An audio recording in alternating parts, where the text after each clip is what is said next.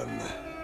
Тщеславие мой самый любимый из грехов. Есть фильмы, которые смотрел практически каждый, а если нет, то это скорее исключение. Неважно, причем где ты при этом находился, э, родился в Гондурасе, э, в Испании, Австралии, России или в Гренландии.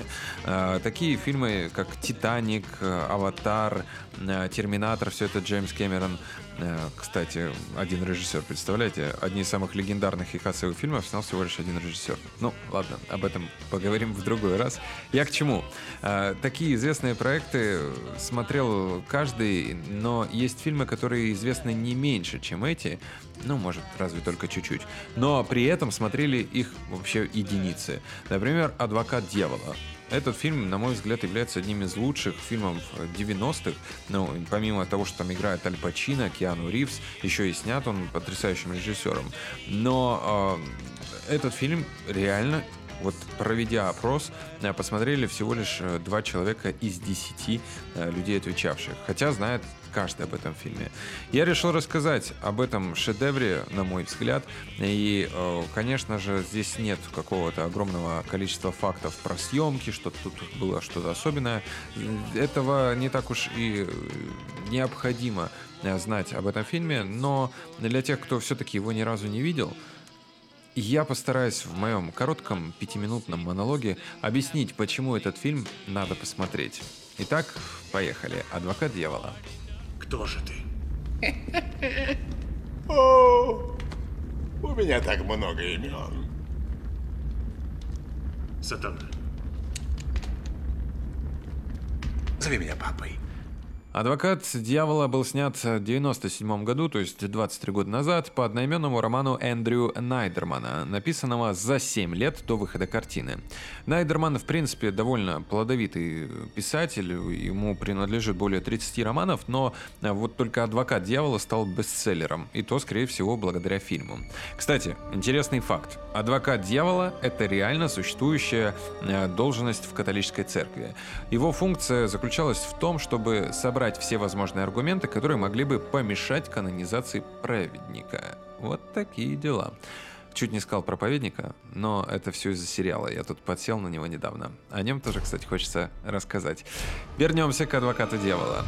В главных ролях, как вы уже знаете, играют Аль Пачино и Киану Ривз. Если с Аль Пачино все понятно, он на этот фильм рассматривался прям режиссером изначально, и единственная загвоздка была только в том, что он э, долго соглашался. По слухам, режиссер фильма Тейлор Хэкфорд шесть раз предлагал Аль Пачино сняться в этом фильме, но э, из-за того, что того не устраивал то сценарий, то э, бабло, то еще какие-то факторы, э, каждый раз сценаристы этого проекта, Джонатан и Тони, переписывали и увеличивали роль Аль Пачино, ну и делали, собственно, фильм как-то получше. И в итоге из блокбастера, которым он изначально задумывался ближе к боевику, он стал каким-то, скорее, триллером или чем-то таким. Э, тем и лучше, на мой взгляд. Фильм действительно получился очень интересным. Ну а Аль Пачино согласился э, только тогда, когда Киану Ривз увеличил его гонорар на 2 миллиона долларов. Кстати, вы можете спросить, а почему Киану Ривз? Он не продюсер даже здесь. Он отдал 2 миллиона долларов из своего гонорара только для того, чтобы сняться с Аль Пачино и чтобы тот сыграл в этом фильме. Поэтому я не знаю, конечно, кто может считать э, Киану Ривза плохим человеком, учитывая все факты, которые мы о нем знаем. Это тоже отдельный разговор.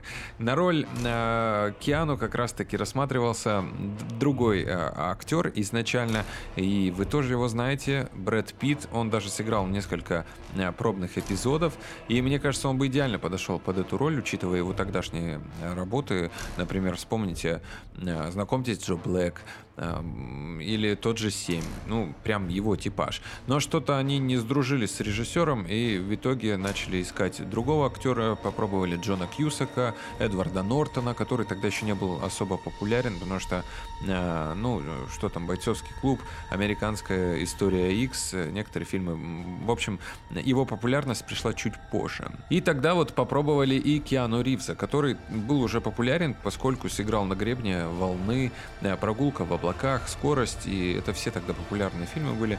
И, конечно же, только из-за этого его взяли. Лучше царствовать в аду, чем служить на небесах? А почему нет? Здесь, на земле, я погружен в ее заботы сотворения мира. Я пестовал каждую новинку, которую мечтал заполучить человек. Я помогал ему во всем и никогда не осуждал. Более того, я не отвергал его, несмотря на все его недостатки. Я фанатично влюблен в человека. Большинство локаций снималось на натуре и без использования хромакея. Для тех, кто не знает, что это, это такое зеленое или синее полотно, которое используется для того, чтобы заменить фон. А сейчас, конечно, спецэффекты уже дошли до того, что э, ты не заметишь разницы особой между натурой и хромакеем, но тогда э, мне казалось, что актерам это придает какую-то ненатуральность. Поэтому здесь очень приятно, что все происходило вживую. Например, вот боксерский матч, на котором были э, герои фильма Ломакс и Милтон, Бостон был настоящим, прошел он 4 октября 96 в Нью-Йорке. Тогда на ринге сражались Рой Джонс-младший и Брайант Бреннан. Известные, кстати, личности. Я думаю, что практически каждый из вас знает, кто это. А, сцена на крыше здания снималась на открытом дворике 50 этажа здания Continental Tower, который находится в Манхэттене на Уолл-стрит. Во время съемок актеры стояли в 4 метрах от края. Опасно, но представляете, как это придает изюминку э, в момент игры как мне кажется, что даже неповторимые какие-то ощущения. Вот он, Аль Пачино и Киану Ривз. Не каждый бы согласился, кстати, на это. Шарли Стерон, которая также играет в этом фильме, готовясь к роли, посещала психиатрические лечебницы, чтобы наблюдать за поведением людей, ну, больных шизофренией, чтобы лучше сыграть свою э, а- актрису. Еще э, пара фактов интересных для вас. Джон Милтон свободно говорит на нескольких языках. Это было сделано для того, чтобы показать, что дьявол не знает препятствий в своем влиянии компании. В сцене, когда Ломакс и Милтон идут через рынок, можно заметить человека, несущего коробку сзади них. На коробке написано «Allo Lighting», что буквально переводится как «светящиеся венчики», а проще говоря, нимбы. Имя и фамилия персонажа Кристабеллы, дочери Милтона, э, буквально переводится как «Христос прекрасный и мужественный воин».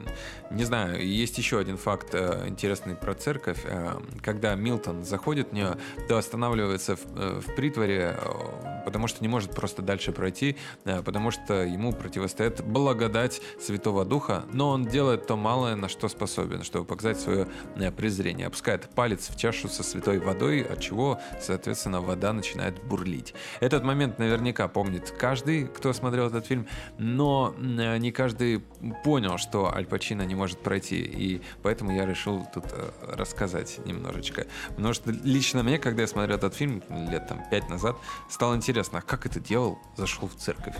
И вот еще что. Чувство вины. Это все равно, что мешок тяжелых кирпичей, да сбрось-ка их с плеч долой. Костюм Кевина становится темнее по ходу действия в фильме. Сначала он почти белый, а затем становится через э, весь фильм все более темным. К концу фильма его костюм вообще черный, что свидетельствует о снижении морали его персонажа на протяжении всего фильма и его погружении во тьму.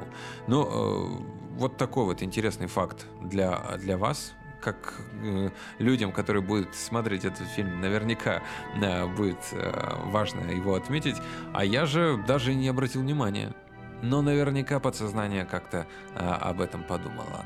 В общем, я настоятельно рекомендую посмотреть э, эту ленту, учитывая то, что еще и а, здесь а, дубляж тот самый превосходный, а, который всегда подходит этим актерам. Например, Аль Пачино всегда озвучивает Владимир Еремин, и вот этот неповторимый. Даже не, нельзя сделать, в общем.